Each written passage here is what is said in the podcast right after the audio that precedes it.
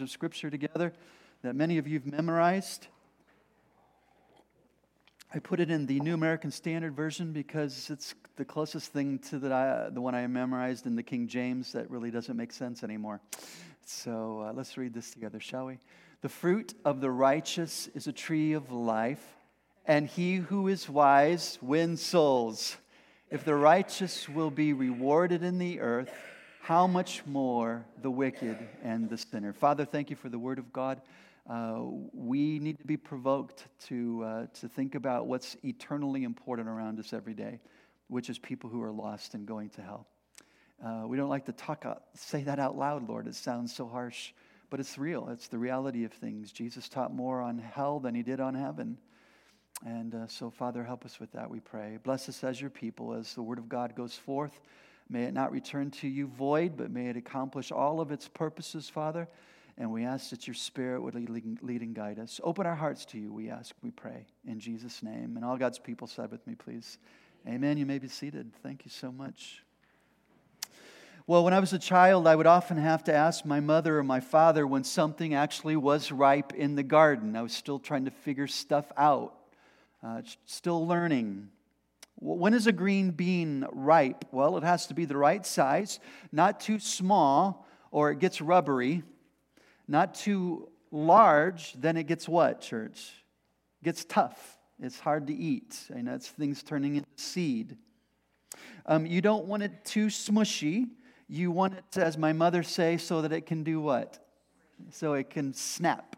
Uh, that's why she said, let's go snap green beans. And uh, we went out and did chores together. Well, what about sweet corn? You know, what you need to do is wait until the whole plant's dead.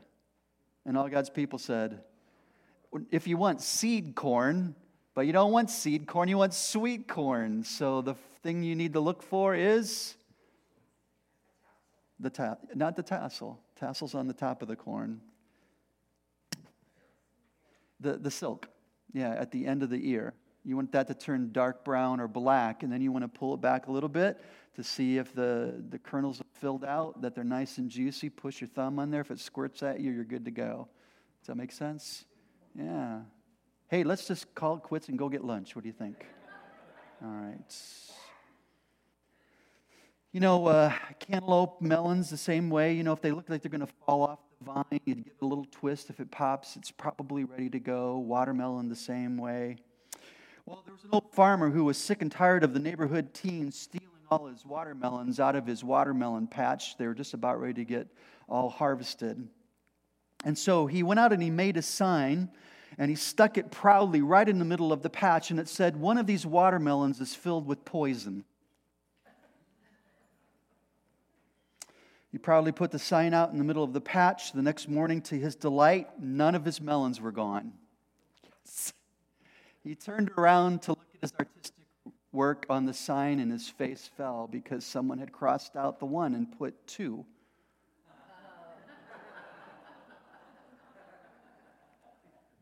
Yeah. As you very well know throughout the series on God's garden, Jesus is often using everyday agricultural things to teach spiritual lessons to his people. Today's lesson is the last lesson in this series on God's garden. Uh, World Day of Prayer comes up in October. Uh, Bob, uh, Robert Wal- Walter is going to be here next week, Day of Prayer. And then we head into the Jewish feast in September. And so we're going to go through uh, Yom Teruah, uh, Rosh Hashanah, uh, Yom Kippur, and Sukkot. All three of those things, which are very, very important in the, in the cycle of events that God has for us. And then it'll lead us into Thanksgiving issues. I want us to, to have you turn, please, to Matthew chapter 9 and verse 35, if you would, this morning. Matthew 9 and uh, 35 is where we're at. Very familiar passage of Scripture, but I hope you can uh, learn some uh, wonderful things through this. I'm going to read this, and then I'm going to do some old fashioned preaching stuff with you today. Jesus went through all the towns and villages, teaching in their synagogues, proclaiming the good news of the kingdom, and healing every disease and sickness. Uh, probably about 40, 50 years ago, the way they taught you to preach was through alliteration. Anybody know what that is? So every point that I'm going to have today is going to start with the same letter. That's what the old preachers used to do. So I'm going to do that today because I just found a great pattern. P is where we're after today. All these things are going to start with the letter P as we move through. So for those of you taking notes, uh, you can fit in with that. So, what we see in verse 35 is actually the pattern of Jesus' ministry. He would go from town to town and he would go to village to village. As a good Jewish man, he would always go to the synagogue where he would try and teach them the truths of God, separating out the traditions of men. If you think about the uh, Matthew 5, 6, 7, the Beatitudes, where Jesus would say, You have heard it said, but I tell you, he was always correcting what the religious leaders were teaching because it was based on oral law, those 613 commandments, if you would, if not more. And Jesus just kept pushing those to the side and kept getting at the heart of God because that was Jesus's his intent was to kind of bring truth to God's people.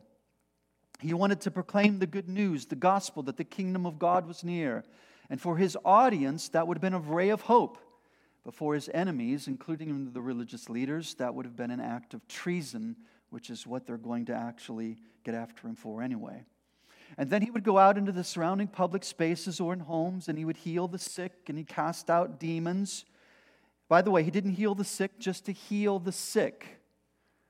Healing of the sick was a way of demonstrating that the kingdom of God is here or that the kingdom of God is near then it would come, it, it would overcome this world, it would overcome the darkness, it would overcome demonic activity, it would overcome brokenness and health and healing in relationships. All of those things that Jesus did outwardly as far as his public ministry was not just to bring happiness to the people, it was to demonstrate the difference between living in the kingdom of darkness and living in the kingdom of light something that his disciples would have to figure out. In fact, the 40 days between his uh, resurrection and his ascension, that's all he taught the disciples. He taught them the difference between the kingdom of darkness and the kingdom of light, and the good news was to follow that kingdom of light. That was the pattern of Jesus' ministry. Look with me, please, at 36. And when he saw the crowds, he had compassion on them because they were harassed or harassed and helpless, like sheep without a shepherd. The next P was a deep conviction for me as I studied this week, and I hope it is for you as well. And that's this Jesus perceived. Jesus perceived. He became acutely aware of those who were around him. He, in other words, he paid attention. He paid attention to people. As Charles Dickens so famously wrote, of the interaction between the ghost of Jacob Marley and the Scrooge in A Christmas Carol.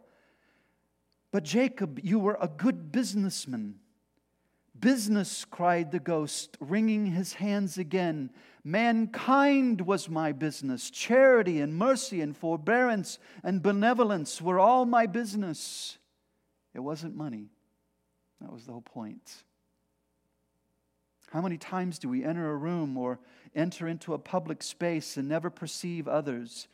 It's as if they're living ornaments or fleshly furniture, moving objects that fill space but have no relevance or importance to me, let alone to God. But that was not the case with Jesus. You see, mankind was his business. And he perceived people. He was acutely aware and understood the suffering of those around him. He saw their loneliness, he saw anger and bitterness, he saw their hopelessness, he saw their outward pain, but also the pain of their heart. And it's what motivated him to serve. And by the way, Jesus still sees that today in the church, he sees it in the world. He's acutely aware of what's going on. People were, if I can give you another P, people were Jesus' passion with Jesus' passion. He saw the crowds, and the scripture tells us that he had what, church? Do you see it in the verse? Yeah, he had compassion on them. Compassion. The word compassion can be translated a gut wrenching reaction. It was more than an, oh, I feel so sorry for those folks. That's not what that word means. It means I hurt. I have empathy for these people, and I want to do something to alleviate their pain and their suffering. Jesus saw them and had compassion on them because they were harassed and helpless like sheep without a shepherd. Other translations say they were distressed and downtrodden or they were thrown down. That's a good visual for me. Why? Well, because they had no shepherd to guide them, to care for them, or to protect them.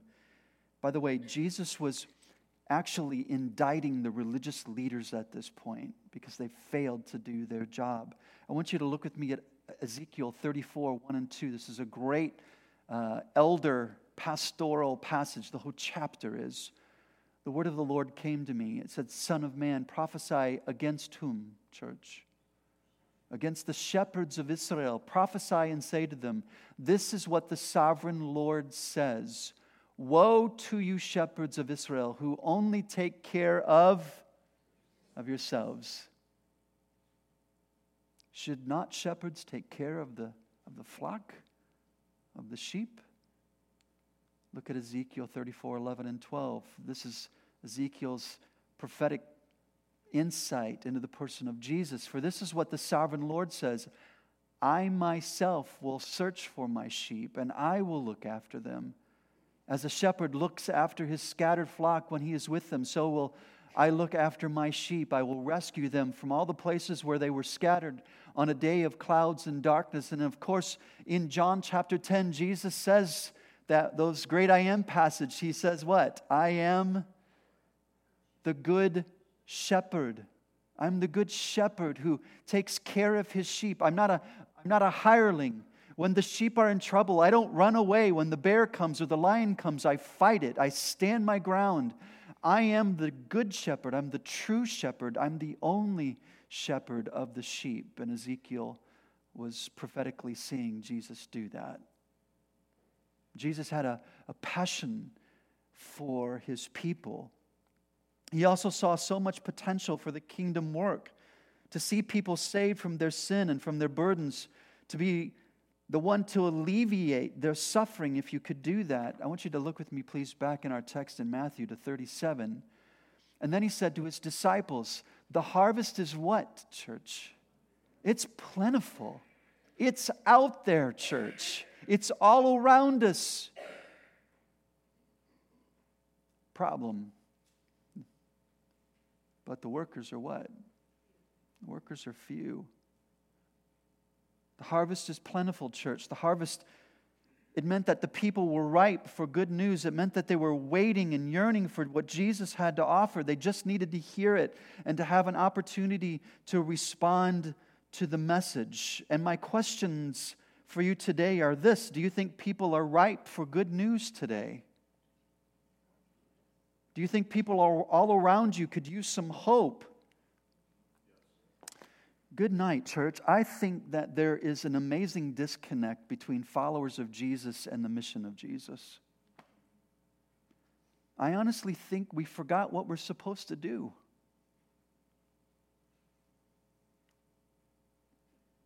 We're here for one purpose. What is it? To share the good news of Jesus with people who are dying and going to hell. That's what we're supposed to do. We do it in a hundred different ways. We do it through sofa. We do it through taking care of elderly folks. We do it through hospital visitation and nursing home visitation. We do it through youth group. We do it through church services. We do it in a hundred different ways, but the single focus of us is to reach people for Christ and to share the good news with them. And I find that we've got a really big disconnect between that. We're not looking for people. Just to throw out a question when's the last time you invited someone to church?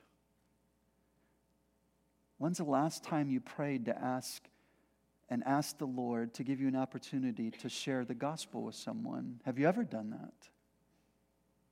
I wonder how many followers of Christ go through their entire life, their their entire followership of Christ on this earth and never one time ever share the good news with anyone. I bet you it happens more times than not.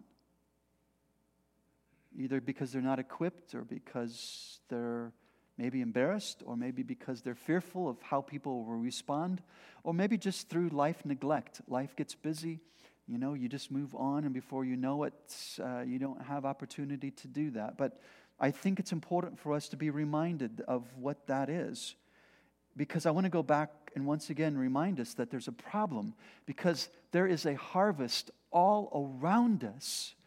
The problem is not the harvest, the problem is what? It's the workers. I can't get people to go out.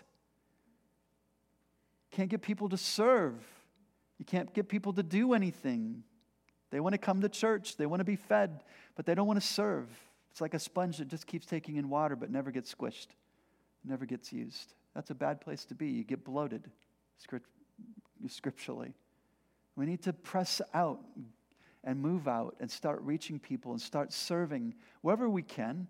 Uh, folks have limitations, but we still need to press in and get after what God has called us to do, which is reaching as many people as possible. You know, if we put this in, the, in an example of, of, uh, of a war, for example, if we think about World War I, World War II, uh, where you've got multi nations gathering together fighting a common enemy, you know, your value system becomes very, very clean at that point, doesn't it? A lot of frivolity goes to the side because a you don't have enough food. You may not have any electricity. Uh, you may not have a place to live. You might be a transient because your house has been blown to pieces. I don't know what it might be but at some point you begin thinking gosh the only thing that matters is me surviving this. How do i survive? How do i how am i going to get saved out of this?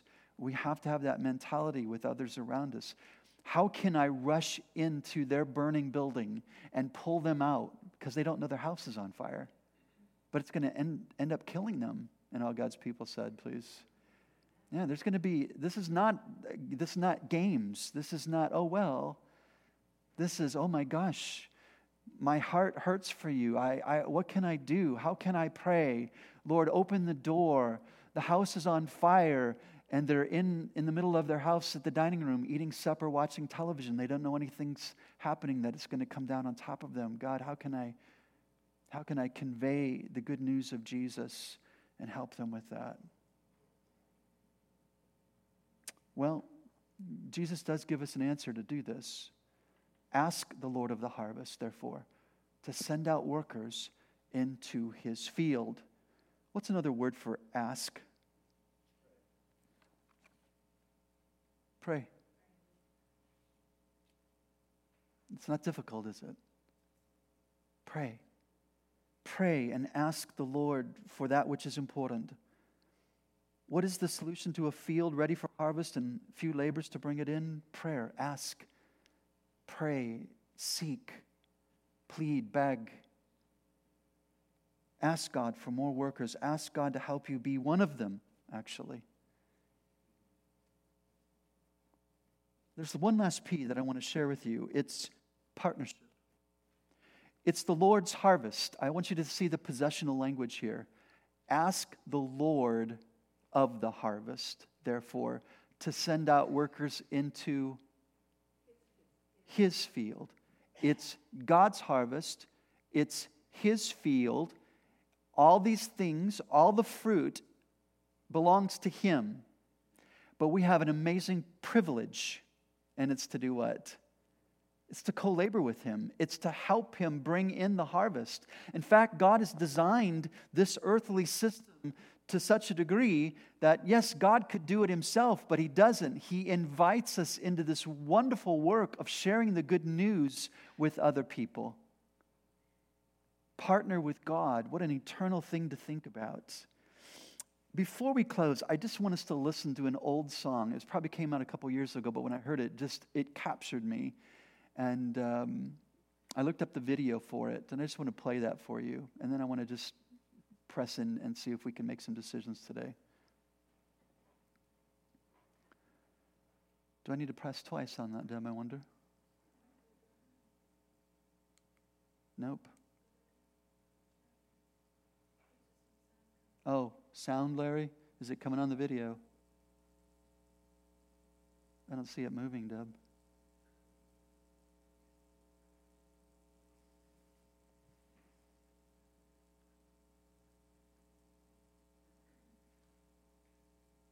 I'm stuck.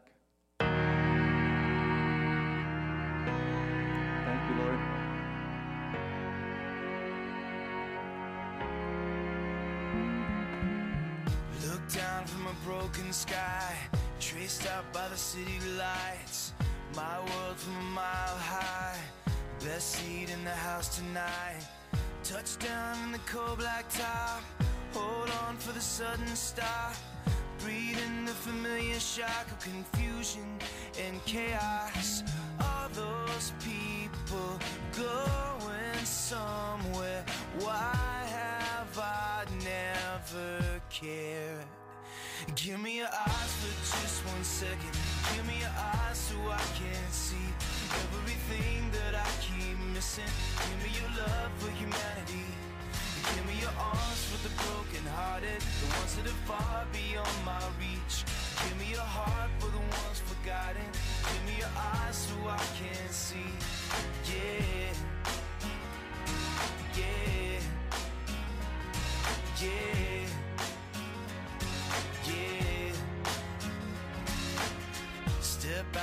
busy street, see a girl and our eyes meet. Does her best to smile at me, to hide what's underneath. There's a man just to right, black suit and a bright red tie. Too ashamed to tell his wife he's out of work, he's buying time. All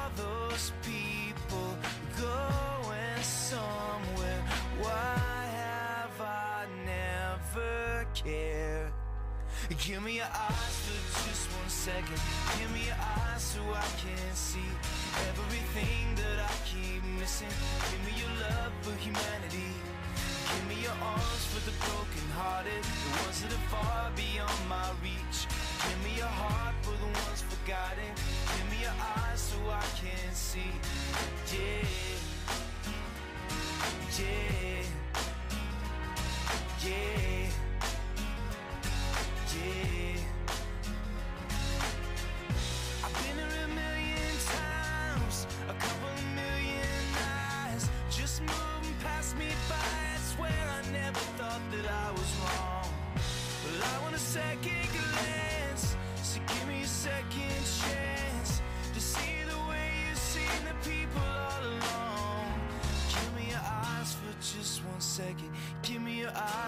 I can't see everything that I keep missing. Give me your love for humanity.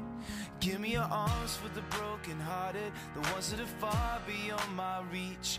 Give me your heart for the ones forgotten. Give me your eyes so I can see. Give me your eyes, Lord, give me your eyes